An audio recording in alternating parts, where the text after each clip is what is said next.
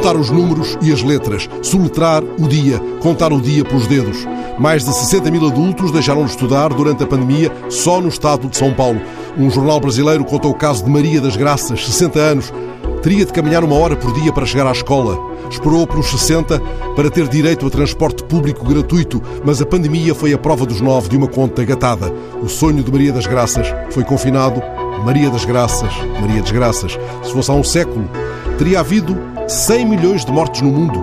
Alvitra, o diretor de infecciologia do Santo António, pondo os pontos no I, inevitável nome de jornal. Maria das Graças já saberia o I?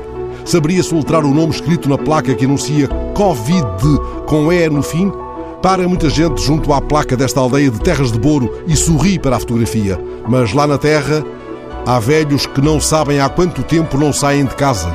Soletram as sete letras de solidão num silêncio aflito.